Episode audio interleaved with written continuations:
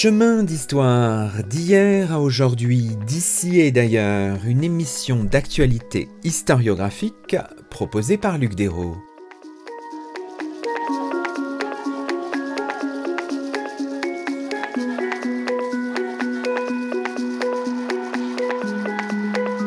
Bonjour à toutes et à tous, c'est le 144e numéro de nos chemins d'histoire, le 24e de la quatrième saison, et nous avons la joie d'accueillir à notre micro Stéphane Ratti. Bonjour à vous. Bonjour Luc Dérault. Stéphane Ratti, vous êtes professeur émérite d'histoire de l'Antiquité tardive à l'Université de Bourgogne-Franche-Comté et vous avez proposé il y a quelques mois, pour le compte de la Bibliothèque de la Pléiade chez Gallimard, l'édition de l'Histoire Auguste et autres historiens païens Aujourd'hui, dans nos chemins, nous revenons sur l'histoire d'un basculement, celui du IVe siècle de notre ère. En 313, Constantin accorde la liberté de culte à toutes les religions. En 391-392, Théodose interdit les cultes païens. On connaît assez largement le point de vue des vainqueurs, les chrétiens, on s'intéresse parfois moins à celui des vaincus. C'est tout l'intérêt de se plonger à nouveau dans ces textes réunis ici, textes écrits entre 360 et le tout début du 5e siècle après Jésus-Christ, textes rédigés par des historiens qu'on peut dire païens, nourris à l'antique païdéia. C'est aussi l'occasion de relire l'Histoire Auguste, une œuvre personnelle et sensible sur l'âge d'or du paganisme et sur son déclin, de laquelle émane une effroyable odeur d'humanité, pour reprendre les mots de Marguerite Yourcenar, qui y a trouvé la matière des mémoires d'Adrien. Alors peut-être pour commencer notre conversation, Stéphane Ratti, on peut rappeler que vous avez un long compagnonnage avec l'histoire de l'Antiquité tardive. Vous avez mené une étude de longue haleine sur les ultimes feux de la résistance païenne, pour reprendre le sous-titre de l'un de vos livres paru en 2010. Une relation, un cheminement euh, ancien avec euh, l'histoire auguste. Vous aviez d'ailleurs publié aux Belles Lettres un livre qui s'intitule L'histoire auguste, les païens et les chrétiens dans l'Antiquité tardive en 2016 quand et comment, de quelle manière, si vous pouviez nous, le dire en quelques mots, est né ce, ce projet de publier dans cette prestigieuse collection de la Pléiade des auteurs euh, païens, et en particulier ce monumental, cette monumentale histoire auguste L'idée de publier dans la Pléiade l'histoire auguste ne m'est pas venue comme cela et ne peut pas venir comme cela. C'est effectivement, vous l'avez très bien dit, l'aboutissement d'un long cheminement. J'ai commencé par une thèse, euh, comme il se doit, et ma thèse portait sur Eutrope, qui est le, second texte publié dans le volume. Et lorsque l'on traduit, lorsque l'on étudie les, les vies des empereurs romains contenues dans la dernière partie de l'œuvre d'Eutrope, qui résume toute l'histoire romaine en 70 pages de latin, on rencontre l'histoire auguste à chaque détour du chemin. Quand euh, l'on veut travailler sérieusement sur les sources de cette période-là, on est euh, contraint de faire de la comparaison de sources, non pas de la Quellenforschung pure et dure à la manière de, des Allemands de la fin du XIXe siècle, mais une comparaison sensée, euh, critique des sources, de manière à voir l'originalité de chacune des œuvres. Ça a été mon point de, départ, ma méthode. L'histoire auguste a été l'objet ensuite de mon habilitation, et notamment les vies de Galien et de Valérien, euh, qui ne sont pas les plus connus, mais qui sont des empereurs euh, peu estimé pour Galien par l'auteur de l'histoire Auguste, Galien étant un, un philo-chrétien plus ou moins caché euh, qui a régné au beau milieu du IIIe siècle et sous le règne duquel se sont multipliés les usurpateurs. Mais c'est vrai que le règne de Galien est un point nodal euh, de l'histoire Auguste dans la mesure où l'œuvre, l'histoire Auguste, s'explique par l'espèce d'intérêt absolument incompréhensible et même scandaleux que l'auteur anonyme de la collection porte aux usurpateurs. Il y a dans l'histoire auguste une trentaine de vies d'empereurs euh, euh, officiels, d'empereurs légitimes, et il y a euh, également quelque chose comme une trentaine d'usurpateurs, de, tyrans, comme il dit, c'est-à-dire d'empereurs illégitimes qui ont été vaincus sur le champ de bataille. Et ces usurpateurs, pour la plupart, ont surgi sous le règne de Galien. Donc c'était une espèce de point nodal. Mais le projet Gallimard, le projet Pléiade, est né grâce à l'intérêt de Hugues Pradier, le directeur de la collection pour l'Antiquité, sa parfaite connaissance des enjeux et des auteurs anciens. Il a été l'élève d'André Chastagnol, enfin c'est quelqu'un d'extrêmement cultivé dans ce domaine-là. Donc nous nous sommes rencontrés et une certaine complicité intellectuelle s'est vite euh, euh, révélée. Et donc il a été euh, assez rapidement d'accord pour, pour faire le, projet, pour exécuter le projet.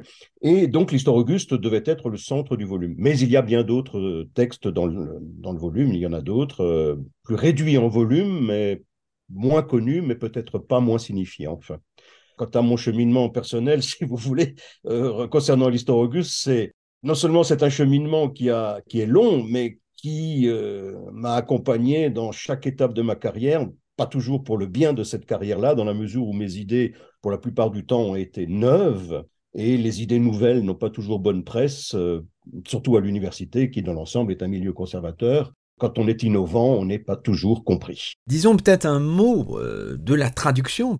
C'est un effort sur la longue durée, la traduction, parce que là, c'est très impressionnant. Hein, le volume, il y a plus de 1000 pages, notes comprises, et les notes, euh, Dieu sait, sont abondantes, mais la traduction, c'est une opération complexe. Est-ce que certains des textes sont plus complexes à traduire que d'autres? Alors, la traduction de tous les textes du volume est entièrement nouvelle, entièrement de mon cru. Bien sûr, il existait pour l'histoire auguste des traductions antérieures. L'histoire auguste est traduite euh, aujourd'hui dans presque toutes les langues euh, européennes modernes, euh, la dernière en date étant une traduction espagnole. Mais il y avait déjà des traductions. Il y a notamment la traduction de la collection des auteurs latins. C'est Désiré Nizar, qui était caïman à Normal Sup, qui a, qui a fait cette traduction au XIXe siècle. Elle est très infidèle. Euh, et le grand tort de beaucoup des historiens encore aujourd'hui qui travaillent sur l'histoire auguste est de travailler à partir de cette traduction du 19e siècle, et c'est un problème méthodologique majeur dans la mesure où elle n'est absolument pas fiable. Il y a bien sûr la traduction d'André Chastagnol, 1994, euh, qui est un magnifique travail, mais qui est maintenant... Euh, qui a plus de 30 ans, et il y a un certain nombre de volumes parus dans la CUF, la collection des universités de France, chez Budet, dans la collection Budet. Alors, la collection Budet souffre d'un grave défaut de structure, c'est que les volumes ont été attribués à des auteurs différents, et donc il n'y a pas de cohérence ni stylistique, ni d'approche, ni conceptuelle dans les volumes de la collection Budet. Cette discordance est gênante pour le lecteur, d'autant que la parution est encore incomplète et qu'elle s'est étalée sur de nombreuses années. Quand on regarde les traductions de Chastagnol et de, la collection Budet, on s'aperçoit qu'elle est faite par des universitaires. Je n'ai pas voulu faire une traduction d'universitaire. J'ai enseigné le latin comme professeur euh, toute ma vie. Mais les exigences d'une traduction universitaire n'ont rien à voir avec les exigences d'une traduction pour une collection comme la Pléiade, qui demande qu'on pense à une lecture cursive de la part euh, des lecteurs. Ceci dit, ma traduction est toujours absolument précise, juste, je crois, attentive, mais elle est uniforme, elle est cohérente et il y a, comment vous dire, il y a une attention particulière dans ma traduction aux ruptures de style qui existent dans l'histoire auguste, que les traductions existantes ne font pas toujours sentir parce qu'elles sont parcellaires. Il y a une rupture de style permanente dans l'histoire auguste parce que tantôt l'auteur est trivial, voire euh, presque euh, à la limite d'une certaine vulgarité, par exemple dans la vie d'Héliogabal, et il est parfois très sublime, il confine au sublime, et même à, à l'épique dans certaines pages, par exemple la, L'introduction, la préface à la vie de Carus, la vie de Probus sont des vies extrêmement bien écrites. Et cette rupture de style est constitutive de la nature du projet de l'auteur anonyme de l'Histoire Auguste. Il ne, ne se refuse pas ces sauts stylistiques, au contraire, il les favorise parce que pour lui, cela fait partie de la nature de son projet. Il y a des choses qui méritent d'être bien écrites et d'autres qui ne le méritent pas. Alors, peut-être, euh, pour que nos auditeurs sachent vraiment de quoi on parle, on peut présenter, euh, de manière un peu brève, euh, chacun des textes que vous éditez ici, à commencer par l'histoire abrégée depuis Octave Auguste d'Aurelius Victor, un texte publié, dites-vous, vers, ou rédigé vers 360-361, sous Constance II, Aurelius Victor, on le sait, gouverneur de la province de Pannonie II avec rang consulaire sous l'empereur euh, sous l'empereur Julien. Alors, il se veut un successeur de Tite-Live, dites-vous euh, dans vos notes, un émule de, de Tacite. Son livre se présente comme une succession de, de biographies impériales d'Auguste à Constance II. C'est juste, vous dites justement qu'il se veut un émule de Tacite, oui. Il écrit parfois volontairement, obscurément euh, en cherchant à imiter Tacite, il a son pessimisme, il y a plusieurs fois ce, regret d'une chute progressive de la qualité des élites et de la culture euh, euh, qui forme ces élites dans les écoles, dans les, dans les fonctions. Donc oui, il, il, ressemble pas bien des aspects à Tacite. Il n'en a pas tout à fait le génie, mais il en a l'ambition stylistique. Et donc, ce que je voudrais dire à propos d'Aurelius Victor, c'est très important. C'est un haut fonctionnaire, vous l'avez dit, il est consulaire, il était très proche de l'empereur Julien qu'il a rencontré et euh, son ouvrage doit se lire comme un appui à la politique euh, julianienne de restauration du vieux paganisme. Il n'est pas chrétien, il est païen, même s'il ne parle pas, ou parce qu'il ne parle pas des, des, relations pagano-chrétiennes, mais Aurelius Victor est tout sauf un abréviateur. Jadis, on le classait, les anglo-saxons le classaient dans les minor historians. Mais non, ça n'est pas un historien mineur, c'est un historien à part entière. Amien Marcelin le dit scriptor historicus. Scriptor à, soi tout seul est un terme qui veut dire historiographe, et quand on ajoute historicus, c'est un degré de dignité supplémentaire. Amien Marcelin, à la fin du IVe siècle, qui connaissait Aurelius Victor, ils avaient servi ensemble dans l'armée de Julien lors de la campagne contre les Perses en 362-363. Eh bien, euh, Amien Marcelin considérait à juste titre Aurelius Victor comme un historiographe à part entière. Donc, ça n'est pas un abréviateur, ça n'est pas un écrivain mineur, c'est un, un homme qui consacre, oui, à chaque empereur, d'Auguste à Constance II, à peu près une page, parfois moins, une demi-page, à chacun des empereurs. Mais il le fait avec conscience et il utilise de bonnes sources, il sait beaucoup de choses.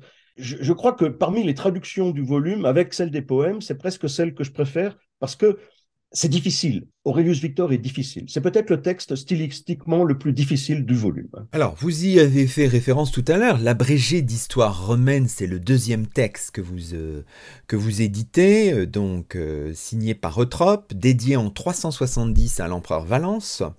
Alors, ce qui est intéressant, c'est qu'on va trouver aussi ça chez, chez Festus. Hein. Il a, on sait, dans sa carrière, un moment, été responsable des archives de l'empereur Valence. On sait aussi qu'il a participé à l'expédition de l'empereur Julien contre les Perses. Donc c'est un abrégé qui va de la fondation de Rome à la fin du règne de, Jovien. Et vous dites qu'il y a une apparence neutre, mais que évidemment tout ça a un sens euh, politique. Il ne faut pas être dupe, euh, Stéphane Ratti.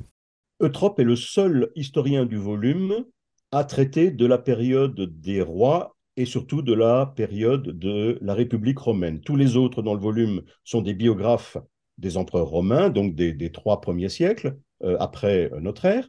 Mais euh, Eutrope donne dans ses six premiers livres une histoire de la République romaine, très utile, très détaillée, au point que pendant longtemps, c'était l'auteur préféré des pédagogues. Euh, par exemple, il y a un volume Eutrope que rédigea Madame Dacier dans la collection Adusum Delphini. Eutrope est, apparemment scolaire, mais comme, comme les autres auteurs du volume, il n'est pas scolaire par conviction il est prudent par choix, euh, il évite les sujets scabreux, euh, je veux dire les sujets religieux, il disculpe Julien d'avoir euh, eu une politique antichrétienne de persécution. Il dit Julien n'a jamais persécuté les chrétiens, il n'a jamais versé le sang des chrétiens. Et il y a chez Eutrope une idéologie impérialiste sous-jacente, mais visible. Par exemple, j'ai été le premier, je crois, à dénoter a relevé qu'il avait, probablement pour la période augustéenne et celle des guerres civiles qui précèdent l'avènement d'Auguste, euh, des guerres civiles, César Pompée notamment, et Auguste euh, et Octave euh, contre Antoine, il avait connaissance des res gestae oui Augusti, euh, du grand testament, du grand texte testamentaire d'Auguste gravé sur les piliers du, mausolée d'Auguste sur le champ de Mars à Rome. Je pense qu'il en avait eu connaissance et il y a des réminiscences de ce texte euh, dans la biographie d'Auguste, qui est très favorable à Auguste. Donc c'est un auteur euh, favorable à l'impérialisme romain, pro-sénatorial, mais qui a sa propre idéologie, notamment concernant la personne du prince, qui devrait, une fois parvenu au pouvoir, demeurer le même que celui qu'il était dans la vie privée. C'est un concept qu'il nomme la kiwilitas, qui n'est pas la citoyenneté, qui n'est pas la civilité, qui n'est pas la courtoisie, mais qui est un concept politique qui voudrait que la personnalité impériale demeure identique entre la période de sa vie privée et la période où il gouverne en maître absolu. C'est une idée assez, assez nouvelle et qui est propre à Eutrope. Donc c'est un, homme de, de qualité. Il a été euh, archiviste de l'empereur, ce qui est beaucoup plus d'ailleurs qu'un simple bibliothécaire. Euh, c'est l'homme qui répondait aux courriers officiels envoyés au prince et qui rédigeait les missives du prince. C'est un poste euh, absolument central et, et important qu'occupa Eutrope. Alors si on poursuit dans la liste des textes que vous publiez, le tableau des victoires du peuple romain, un ouvrage de Festus, hein, rédigé à la demande de Valence vers 370 aussi, on est un peu dans les mêmes dates. C'est intéressant parce que Festus a été également euh, directeur des archives impériales, comme, euh, comme Eutrope. Hein. Il a occupé un moment un poste aussi de gouverneur consulaire de Syrie, de proconsul d'Asie, respectivement dans les années 360 et dans les années 370. Et là aussi, on retrouve des thématiques euh, qui se rapprochent de celles qui sont brassées par Eutrope, mais même s'ils ne procèdent pas de la même manière. Hein. Le tableau s'intéresse au développement de l'impérialisme romain, à la création successive des provinces, de la République à, son époque, en fait. Il est exactement euh, chronologiquement le successeur d'Eutrope au poste de magister memoriae, ce qui permet de supposer que Trope n'a peut-être pas vu son, son livre euh, connaître le succès auprès de l'empereur Valence, puisqu'il a été remplacé. Peut-être que Valence n'avait pas été satisfait euh, du travail rendu par Trope. Euh, Festus fait autre chose que Trope. Festus fait une espèce de tableau, non seulement des victoires du peuple romain, comme l'indique le titre, que je restitue d'ailleurs, un titre que les éditions antérieures ont maltraité, mais il a, comment vous dire, rédigé un, un, tableau des relations entre l'Orient Parthe et euh, Rome. Euh, son centre d'intérêt euh, principal, c'est la lutte entre Rome et l'Empire perse, puis contre les Parthes. Et donc il a, à cet égard, non pas tant encouragé Valence à tenter une nouvelle entreprise de réduction de, la Perse, comme l'avait fait Trajan, Septime Sévère et puis encore Julien, mais il le met plutôt en garde contre les risques d'une nouvelle entreprise euh, cette Perse-là ne peut jamais être vaincue. Euh, je lis plutôt le tableau des, victoires euh, romaines comme ça, comme un avertissement des dangers adressés à Valence de pénétrer à nouveau de manière mal préparée, comme l'avait été Julien, en Perse. Et donc c'est un, un tableau très original dans la mesure où il est bien informé sur la situation des provinces romaines à son époque, euh, le tableau qu'il donne euh, et les listes qu'il donne des diocèses avec leurs provinces correspondent parfaitement à ce qu'on lit dans la Notitia Dignitatum, qui est postérieure, et donc cela prouve qu'il avait eu accès à d'excellentes sources et qu'il est à cet égard parfaitement fiable. J'ajoute, si vous le permettez, que le personnage est, particulièrement, euh, comment vous dire, antipathique, puisque lorsqu'il a été préfet d'Asie mineure, qui est le, poste le plus important dans la hiérarchie des gouverneurs, il a trempé euh, dans de multiples euh, procès euh, et il a été un persécuteur des adversaires du pouvoir d'une férocité rare. Festus, et, c'est Amien Marcelin qui le dit en particulier, a été dans la répression contre l'opposition aux empereurs et notamment à, Valence et plus tard à, à, Théodose, a été d'une férocité inégalée. C'est un homme dangereux.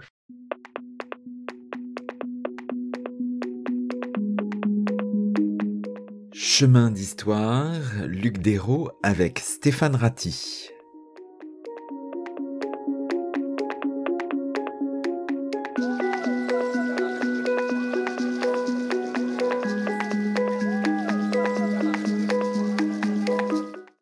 Évidemment, le morceau d'anthologie de votre édition, c'est l'histoire, euh, l'histoire Auguste, avec des passages, vous le disiez tout à l'heure, euh, disons un peu pittoresques, parfois un peu graveleux.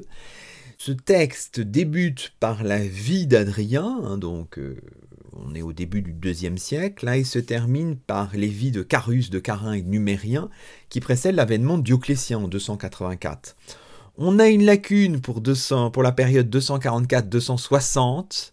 Vous posez la question incidemment, ça c'est intéressant, est-ce que c'est vraiment une lacune ou est-ce que l'auteur lui-même dans la mesure où on a fini par admettre, l'historiographie a fini par admettre qu'il y avait un auteur unique, euh, n'a pas volontairement euh, mis entre parenthèses cette période.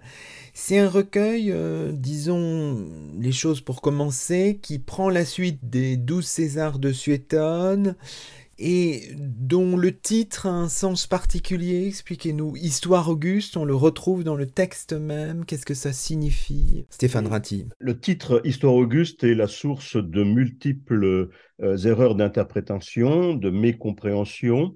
Euh, c'est très simple. Le terme Histoire Auguste signifie Histoire des Augustes, c'est-à-dire recueil de biographies des empereurs romains d'Adrien à Dioclétien. Et donc le texte se trouve, la formule Historia Augusta se trouve dans la vie d'Aurélien, et elle a été reprise par le premier éditeur, euh, l'un des premiers éditeurs de l'Histoire Auguste, Isaac Casaubon, qui était le bibliothécaire d'Henri IV, qu'il a intégré dans son titre. On retrouve cette, cette formule dans un titre à rallonge. Donc Historia Augusta égale Historia Augustorum, histoire des empereurs, histoire des Augustes. Le, titre original n'existait pas. Vous savez qu'il n'y avait pas de, titre dans les, dans les œuvres antiques à proprement parler. Le problème que vous soulevez, c'est celui de la continuité avec Suétone, pour commencer. En effet, l'histoire Auguste débute avec euh, l'empereur Adrien. Si je puis donner un conseil à mes éventuels lecteurs, c'est de ne pas lire pour commencer la vie d'Adrien, mais de commencer plutôt par les vies de la fin, par les vies de la seconde moitié de l'œuvre, euh, qui sont plus amusantes et surtout beaucoup plus significative du point de vue du projet de l'auteur. La vie d'Adrien est en effet relativement, j'allais presque dire insipide, elle est encore en partie sérieuse, et ce qui est intéressant dans l'histoire Auguste, ça n'est pas forcément son sérieux. Euh, bien sûr, Marguerite Yourcenar y, avait trouvé la matière de, de, son, de son fameux roman, mais c'est une vie euh, encore euh, teintée euh, du projet initial. L'auteur de l'histoire Auguste avait un projet initial qui était poursuivre Suétone, probablement. Mais au fur et à mesure du temps, il a changé euh, d'avis, il a changé son fusil d'épaule, et l'œuvre est devenue autre chose. Elle est devenue, vous l'avez dit, un éloge des usurpateurs. L'histoire Auguste a cette spécificité absolument unique, scandaleuse, cette vie, ce recueil contient les vies des usurpateurs. C'est interdit, c'est un crime de lèse-majesté et qui valait condamnation à mort euh, sans, jugement. Et donc les premiers usurpateurs, c'est Avidius Cassius à l'époque de Marc Aurèle, et puis ce sont les 30 euh, usurpateurs qu'il appelle des tyrans qui surgissent sous le règne de Galien, et puis il y a encore ce quadrige des tyrans, ce groupe de quatre tyrans à la fin du volume. Et donc ces vies d'usurpateurs sont extraordinairement élogieuses, alors que les vies de certains euh, empereurs légitimes sont très critiques. La vie d'Adrien n'est pas une vie élogieuse. Vous savez, Gibbon disait que le second siècle, l'époque antonine, était un âge d'or euh, où tout allait pour le mieux. Eh bien, cette thèse de Gibbon s'appuie en partie sur l'histoire Auguste, mais c'est une faute de lecture. La vie d'Adrien n'est pas euh, favorable à l'empereur Adrien, elle est critique. C'est un esprit étroit, c'est un esprit querelleur, c'est un esprit jaloux, euh, c'est un bon administrateur, oui, mais c'est une personnalité peu sympathique. La vie des usurpateurs euh, est, est, ainsi vue de manière positive parce que l'auteur lui-même était proche soit d'un usurpateur, était peut-être un usurpateur en puissance lui-même. En tout cas, c'est la seule manière, si l'on euh, veut comprendre et si l'on cherche à contextualiser l'œuvre, c'est la seule manière de l'approcher de manière significative, trouver un sens à cette présence des vies des usurpateurs dans l'histoire auguste. Dans le texte même, il y a des auteurs qui sont présentés, enfin qui sont indiqués comme auteurs, six auteurs supposés, mais dès le 19e siècle, en la personne d'Hermann Dessau, en 1889, on a émis la thèse d'une vaste mystification historique. Derrière les auteurs supposés, il y a un faussaire de talent. C'est une thèse qui se heurtait à de nombreux contradicteurs, qui a eu du mal à être avalisée par l'historiographie, et en particulier au maître de, de Dessau, Théodore Mommsen, qu'il a lui-même discuté, mais néanmoins qui a prospéré. Hein. Y ont participé les historiens que vous avez, euh, que vous avez cités, euh, Johannes Straub, euh, Ronald Syme, André Chastagnol. la question de l'auteur restait quand même en suspens dans votre travail pour essayer de déterminer euh, un nom, hein, cherchez cet auteur, hein, c'est la méthodologie de Syme, je crois que vous reprenez. Il s'est passé quelque chose, Stéphane Ratti, euh, lors du colloque de Bamberg en 2005. On a l'impression que là, il y a eu un petit moment de, de folie autour de l'auteur de l'histoire Auguste. Racontez-nous. La première chose, si vous voulez, c'est de vous dire que Dessau, Hermann Dessau, a publié en effet, vous avez raison de, souligner l'importance de son travail, en 1889. Euh, Dessau a publié un article fondateur sur les, les pseudonymes qui sont donnés comme auteurs de l'histoire Auguste, les six pseudonymes donnés comme auteurs de l'histoire Auguste. Mais ce qui est important, c'est que Dessau, non seulement avait raison, mais aujourd'hui on est certain qu'il avait raison. On a adopté ces thèses très lentement, mais aujourd'hui, plus personne ne remet en question la thèse de Dessau. Théodore Mommsen, qui était son, son, patron, son supérieur à l'université de Berlin, a en effet très mal pris la thèse de Dessau.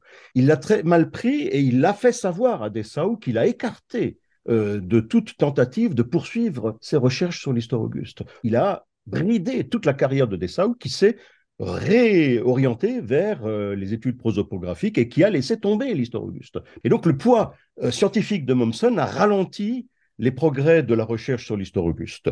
De même que, par exemple, le poids en Italie de quelqu'un de, qui est un, immense historien, Arnaldo Momigliano, a ralenti les recherches sur l'histoire auguste en Italie parce que Momigliano considérait l'histoire auguste comme une œuvre médiocre qui ne méritait pas qu'on s'y attarde. Il souhaitait qu'on mette cette œuvre entre parenthèses. Et donc ça, c'était encore dans les années 50 euh, du XXe siècle. Et donc cette mise entre parenthèses de l'histoire auguste a longtemps duré, le sujet était sulfureux et il ne fallait pas euh, en parler. Et donc lorsque, en 2005, en effet, lors du colloque Histoire auguste de Bamberg, euh, j'ai proposé un nom pour l'auteur de l'histoire auguste, ça s'est passé d'une manière très simple. J'avais signalé à mon collègue Artvin Brandt, qui organisait le colloque, que j'avais une communication importante à faire. Il m'a dit, bah, écoutez, vous ouvrirez le colloque, vous parlerez le premier. J'ai présenté ma communication et euh, elle a été suivie euh, d'un silence absolu, un silence total, aucune question, aucune remarque. On est passé au suivant. La thèse que j'ai émise pendant très longtemps est restée sous le boisseau parce qu'elle dérangeait et parce qu'on n'avait pas les arguments pour y répondre. Les, pseudonymes, si vous avez un instant pour que j'y revienne, les pseudonymes, euh, les six pseudonymes ne sont pas euh, choisi par l'auteur au hasard. Il porte des noms qu'on ne connaît pas, bien qu'ils soient encore enregistrés par le dictionnaire Gaffio, mais Aelius Spartanius, euh, Julius Capitolinus, Vulcacus Gallicanus, tout cela, ça ne dit rien à personne, à juste titre. Mais prenez par exemple Julius Capitolinus. Pourquoi est-ce qu'on a ce, choix d'un pseudonyme pour un certain nombre de vies choisies par l'auteur anonyme?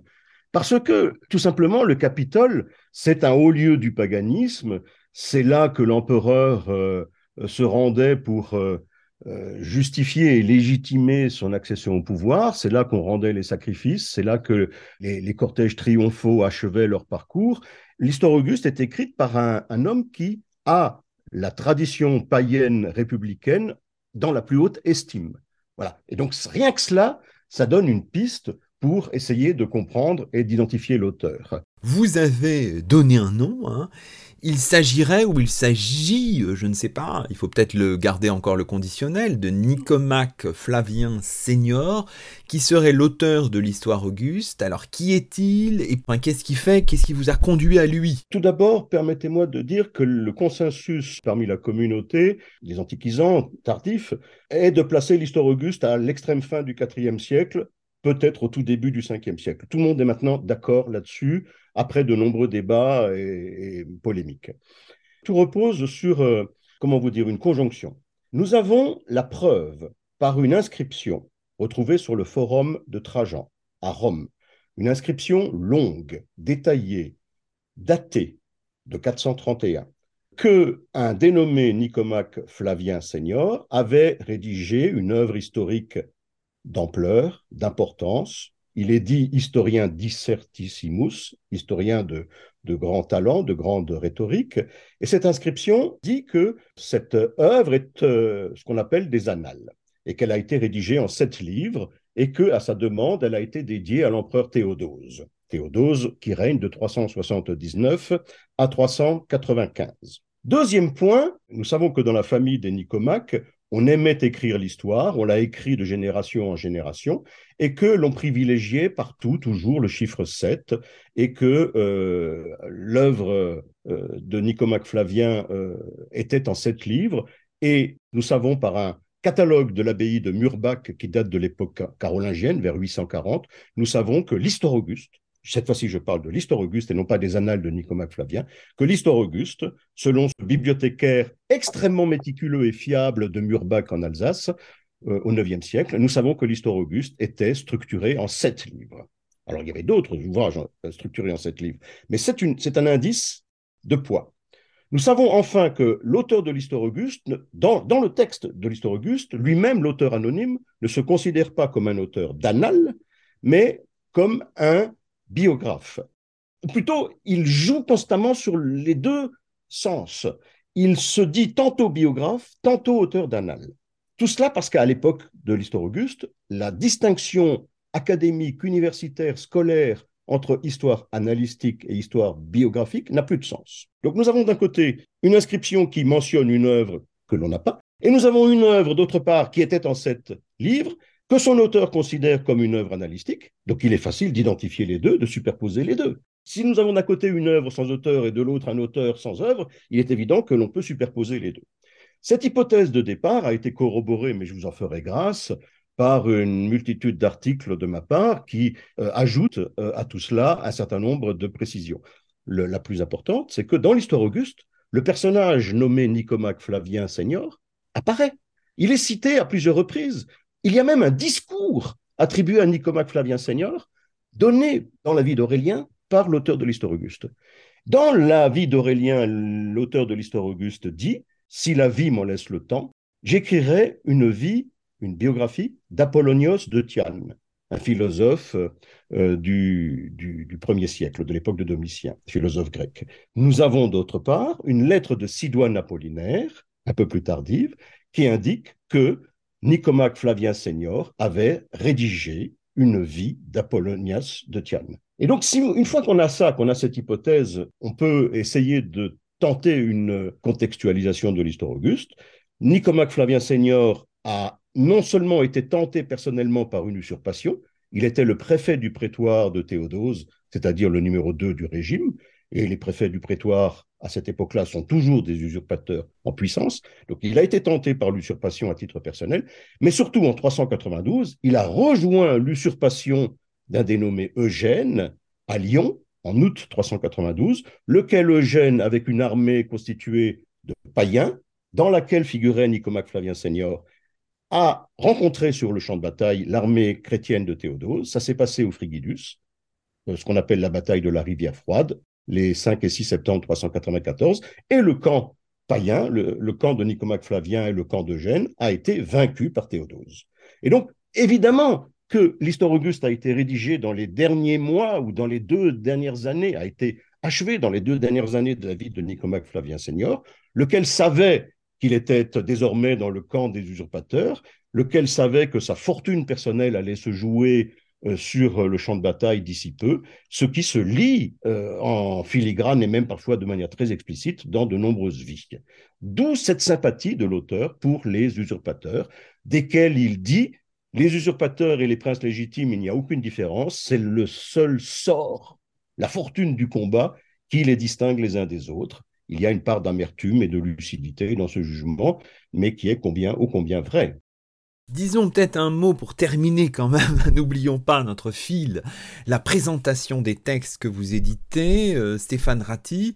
Disons peut-être un mot des vies et mœurs des empereurs depuis César Auguste jusqu'à Théodose, écrit, si j'ai bien compris, après 395, et puis trois poèmes contre les païens. Dites-nous spécifiquement pour ce, ces poèmes, pourquoi vous les avez intégrés dans le, dans le recueil Les trois poèmes anti-païens en question sont les trois seuls de leur espèce, n'est-ce pas? Ils font plusieurs centaines de vers. Ils n'ont jamais été traduits euh, dans des éditions scientifiques euh, en français, en langue française, mais il y a des éditions italiennes de fort belle qualité euh, récentes. parmi ces trois poèmes, il y en a un qui est particulièrement important, c'est le premier, celui qu'on appelle le Carmen contra Paganos, le poème contre les païens, auteur anonyme, cible anonyme. Donc un texte qui s'en prend de manière virulente à un païen, à un païen qui est un sénateur, à un païen qui est mort à 60 ans, à un païen qui est mort euh, probablement suicidé, à un païen euh, qui était un aristocrate, à un païen virulent, euh, haut fonctionnaire et à un païen lettré. L'identification de cette cible du Carmen contra Pagano, ça fait l'objet depuis des décennies de, de polémiques assez nourries.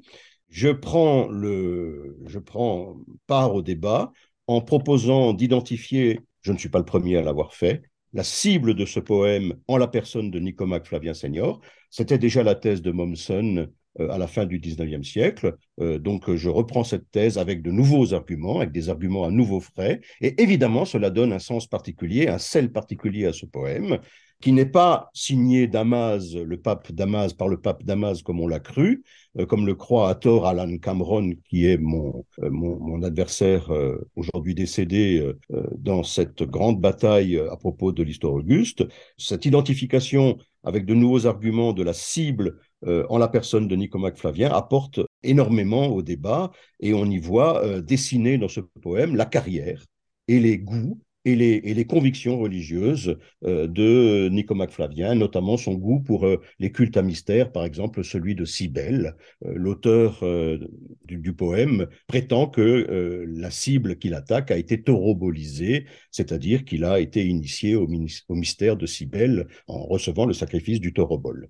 Donc c'est très intéressant à cet égard-là. Les deux autres poèmes anti-païens sont de peut-être de moindre importance.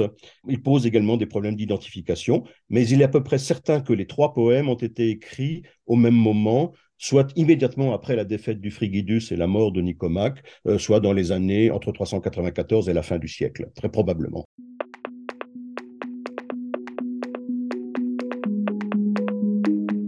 Chemin d'histoire, Luc Dérault avec Stéphane Ratti.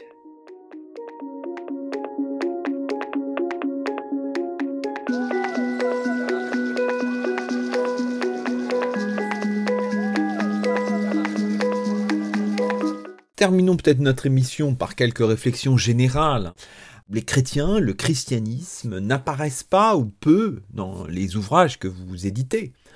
Il suffit par exemple de voir euh, l'exemple de l'histoire abrégée d'Aurelius Victor, aucune allusion au christianisme, un silence qui, euh, vaut preuve, rien sur les persécutions euh, des chrétiens non plus, mais le point de vue émerge quand même. Hein. On voit assez nettement d'Aurelius Victor, parce qu'il insiste par exemple sur la piété de Dioclétien, qui est persécuteur, on le sait, des chrétiens, et qui fait un portrait en demi-teinte de Constantin aussi.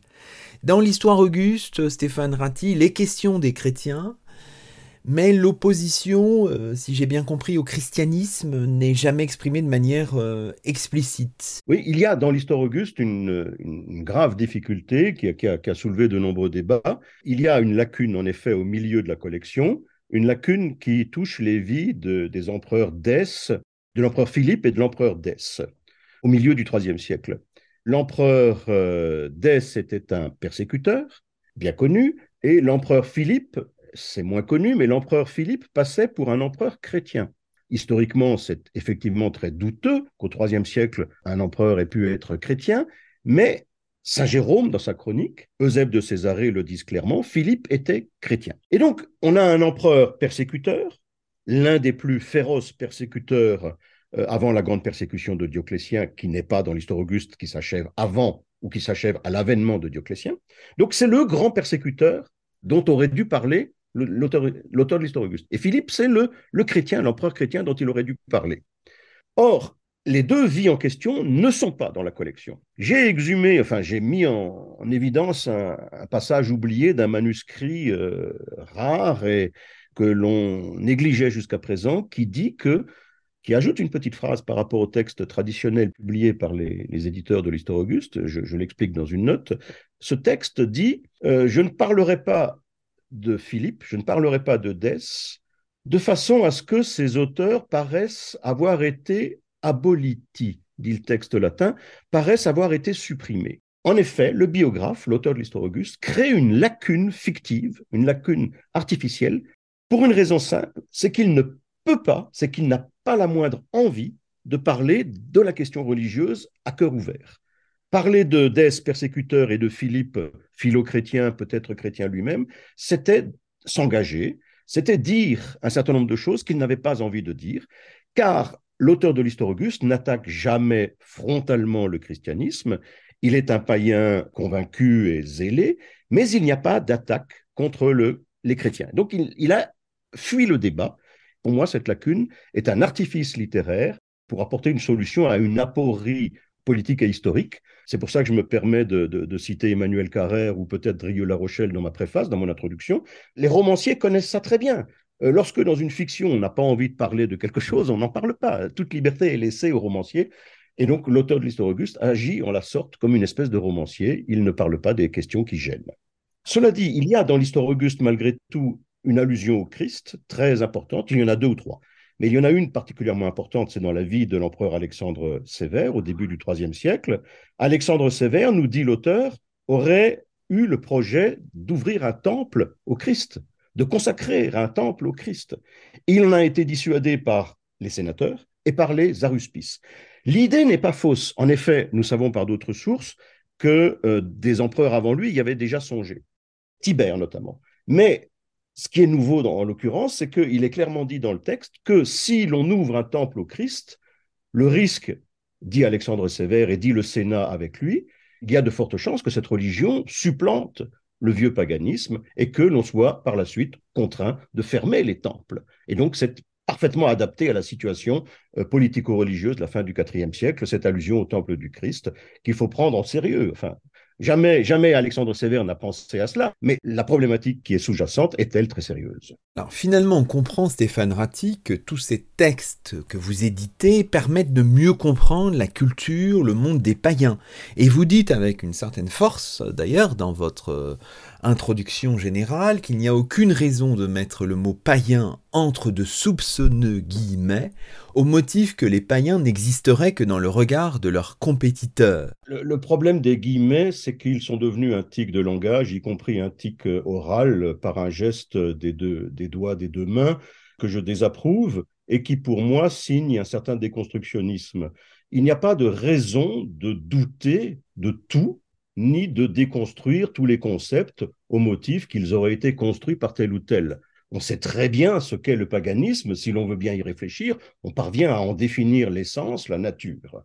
Car derrière ces guillemets se cache une intention qui est celle euh, d'une certaine historiographie anglo-saxonne, pour ainsi dire la doxa aujourd'hui, qui consiste à penser que les derniers païens n'avaient pas d'existence intellectuelle, politique, que ce n'était dit-on parfois que des pharisiens, des hommes de cabinet, euh, des précieux ridicules, qui s'intéressaient à l'histoire comme ça parce qu'ils s'ennuyaient euh, dans leur palais, euh, dans le crépuscule de leur monde.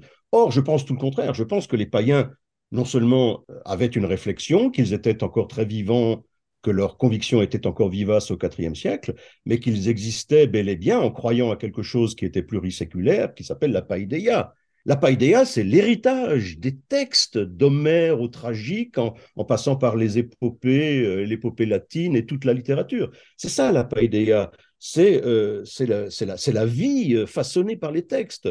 C'est Homère en tant que divinité que l'on adore, parfois sur certains médaillons, Homère considéré comme, comme Zeus que l'on place sur un trône. C'est ça la païdéa. Et donc, cette civilisation, elle est, elle est défendue encore en 417, Rutilius Namatianus défend cette civilisation du théâtre, de l'otium, du travail studieux, euh, des termes, de la, vie euh, urbaine, et donc euh, traiter les, païens de, de, ruraux attardés ou de philistins sans idées politiques, c'est un contresens. C'est un contresens, mais qui a un but politique euh, chez les historiens anglo-saxons comme Alan Cameron et ses, suiveurs, un but politique très précis qui est de d'effacer euh, les polémiques et même les conflits religieux dans l'Antiquité tardive, et par exemple euh, de traiter le Frigidus, la bataille de la rivière froide, comme une simple guerre civile, alors que c'est une guerre religieuse, que c'est un conflit religieux entre païens et chrétiens, et non pas simplement une lutte pour le pouvoir. Vous dites dans votre, euh, dans votre introduction générale que finalement l'auteur de l'histoire Auguste oppose à la perte de liberté religieuse un plaidoyer vigoureux entre vérité et imagination, un plaidoyer pour la vie qui s'assimilent au charme de la paideia. Qu'est-ce que vous voulez dire exactement? Expliquez-nous, euh, Stéphane Ratti. Ces, ces gens-là, ces, ces, hauts fonctionnaires étaient des gens d'une immense érudition, d'un très grand raffinement.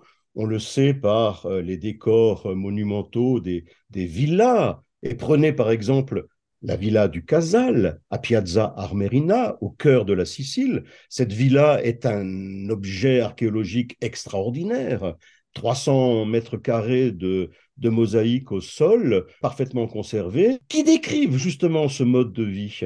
On a dans ces mosaïques de Piazza Armerina des allusions à, l'éducation, à, la lecture des grands auteurs, à, la tradition des grands hommes, peut-être même à la lignée des Scipions.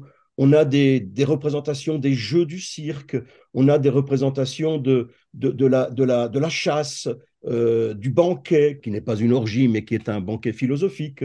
Et donc, cette vie, cette, ce mode de vie, les, anciens, les derniers païens au IVe siècle savaient qu'elle était en train de, s'écrouler, puisque peu avant le Frigidus, en 391-392, l'empereur Théodose a interdit, le culte des, dieux euh, personnels à l'intérieur des domiciles. Théodose a autorisé la police à pénétrer dans les demeures privées afin de vérifier qu'on n'y rendait pas de, sacrifice aux dieux Lars ou à d'autres divinités païennes. Et donc, bien sûr que l'angoisse de ces gens-là était profonde.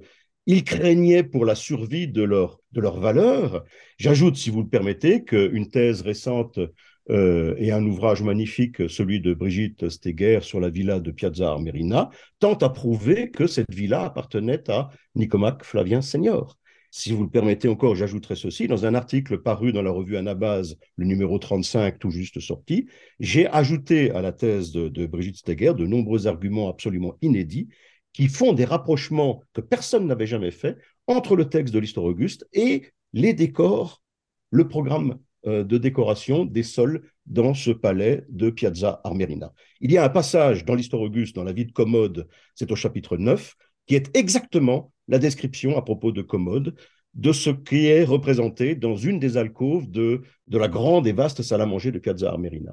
Commode déguisait des infirmes, Commode l'empereur euh, détraqué, euh, selon l'histoire auguste, représentait des spectacles où des estropiés, des handicapés, étaient déguisés en géants, en guipèdes, euh, en personnages dont on enveloppait les jambes dans des, dans des toiles serrées, de façon à les faire ressembler à des hommes serpents.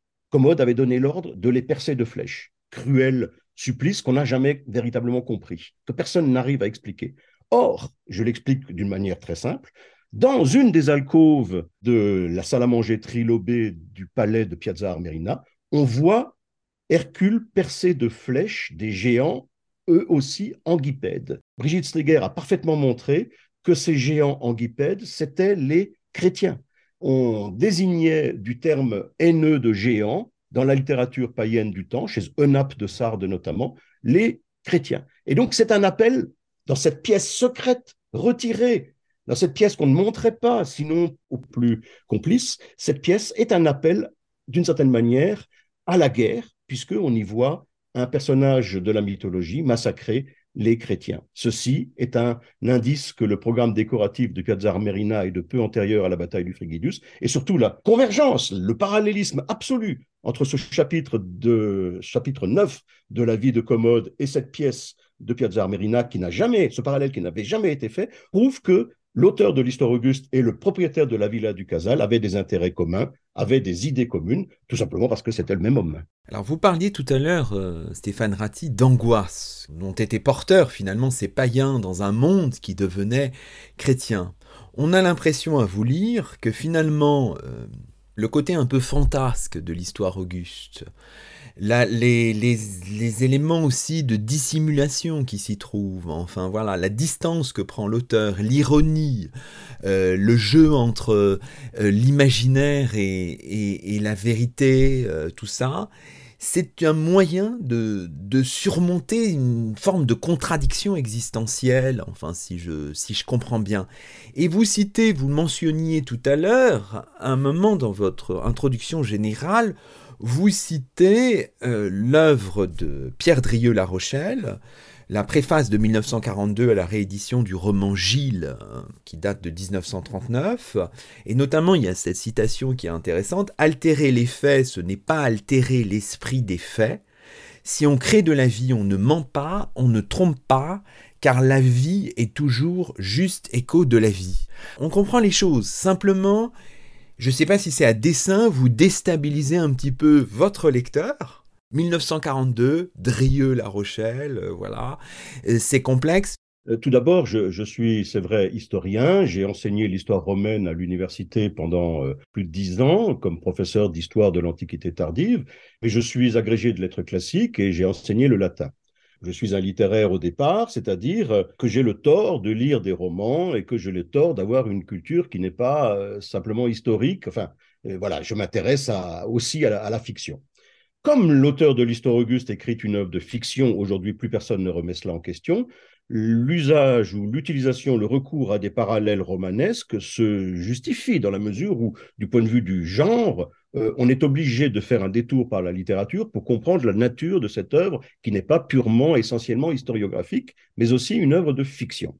Je n'ai pas d'amour particulier pour Drieux-La Rochelle, euh, naturellement, ça va de soi.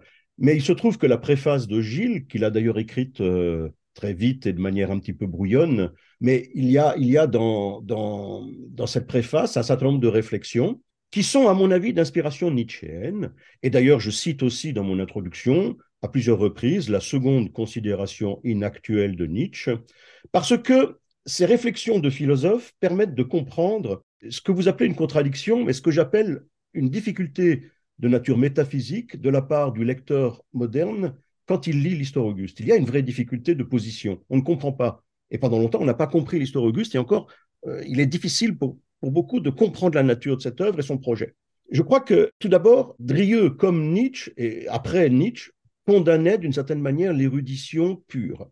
Pour comprendre l'histoire Auguste, bien sûr, il faut être érudit. Bien sûr, il faut s'appuyer sur les immenses commentaires, notamment en langue allemande, qui existent pour telle ou telle vie, mais l'érudition pure ne suffit pas. Et l'auteur de l'histoire Auguste, il faut essayer de le comprendre en, pensant comme lui. Il y a un, archéologue, euh, philologue et historien euh, anglo-saxon de, de, grande valeur qui est un peu oublié aujourd'hui, qui s'appelle Collingwood. Et Collingwood dit, pour comprendre une œuvre, il ne faut pas la comprendre avec une œuvre antique, il ne faut pas la comprendre avec nos questions, il faut la comprendre en se demandant à quelles questions elle répondait en son temps, à son époque. Il faut contextualiser. Et ces questions, nous ne pouvons pas toujours les comprendre, les, formuler, parce qu'elles sont si évidentes pour l'auteur antique que nous n'arrivons pas à les reconstituer. Il ne pose pas les questions auxquelles il répond, puisque ces questions sont évidentes. La question que devait se poser l'auteur de l'histoire Auguste, c'est comment faire pour que le monde auquel je crois, ma culture, ma piété, mes convictions religieuses, comment faire pour que tout cela survive Comment faire pour que le christianisme n'écrase pas tout? La réponse, c'est un vœu en faveur de la tolérance, de la cohabitation religieuse. Le Larère d'Alexandre Sévère comportait euh, la figure d'Abraham, celle d'Orphée, celle du Christ, en plus des âmes saintes des empereurs divinisés du passé. Abraham et le Christ. C'est bien la preuve que pour l'auteur de l'histoire Auguste, il n'y a pas là de syncrétisme religieux, il n'y a aucune volonté de syncrétisme religieux. Il y a simplement un appel au public chrétien, à Théodose, qui consiste à dire, vous voyez, on peut cohabiter, on peut ouvrir un temple au Christ, on peut avoir une effigie, une statuette du Christ et prier le Christ, même quand on est un païen convaincu. Nos valeurs sont proches, la castitas, le mariage, le respect du bien d'autrui, le droit de propriété, euh, des impôts point trop écrasants, la, culture, tout ça, c'est la même chose pour les païens et pour les chrétiens. Donc, nous pouvons vivre ensemble. Il y a un appel à la tolérance, et c'est ça que veut dire l'auteur de l'histoire Auguste. Et pour comprendre ça, il faut quitter à un moment donné la Quellenforschung, l'érudition euh, pure, pour essayer de se mettre à la place de ces gens-là et de, dans leur peau. Et encore une fois, notre époque, tout historien est historien de lui-même, et donc peut-être que je suis déformé par ma propre perception des choses. Il y a, une chose que je crains par-dessus tout, moi, c'est la tyrannie. Eh bien, l'auteur de l'histoire Auguste craignait la tyrannie, l'autocratisme de Théodose, le redoutait, et ce qu'il appelait, c'était une forme de tolérance intellectuelle, de pluralisme intellectuel. Et donc, c'est cela que je perçois comme un être vivant euh, émanant de la part d'un autre être vivant. Voilà, c'est la fin de mon introduction. Euh, bien sûr, l'histoire est primordiale, l'érudition est un, est, un, est un travail euh, indispensable, à un moment donné, il y a peut-être un saut à faire du côté du vivant. C'est ça que j'ai voulu dire. Merci beaucoup Stéphane Ratti. C'est moi, c'est moi, cher monsieur, c'est moi, ce fut un plaisir. C'est ainsi que se termine le 144e numéro de nos chemins d'histoire, 24e de la quatrième saison. Aujourd'hui, nous étions en compagnie de Stéphane Ratti, professeur émérite d'histoire de l'Antiquité tardive à l'Université de Bourgogne-Franche-Comté, Stéphane Ratti qui est l'éditeur pour le compte de la Bibliothèque de la Pléiade chez Gallimard, de l'Histoire Auguste et autres historiens païens, un recueil paru en 2022. Toutes nos émissions sont disponibles sur la plateforme SoundCloud et sur le site chemindhistoire.fr avec un S à chemin. À très vite pour un nouveau rendez-vous radiophonique. Que la force historienne soit avec vous.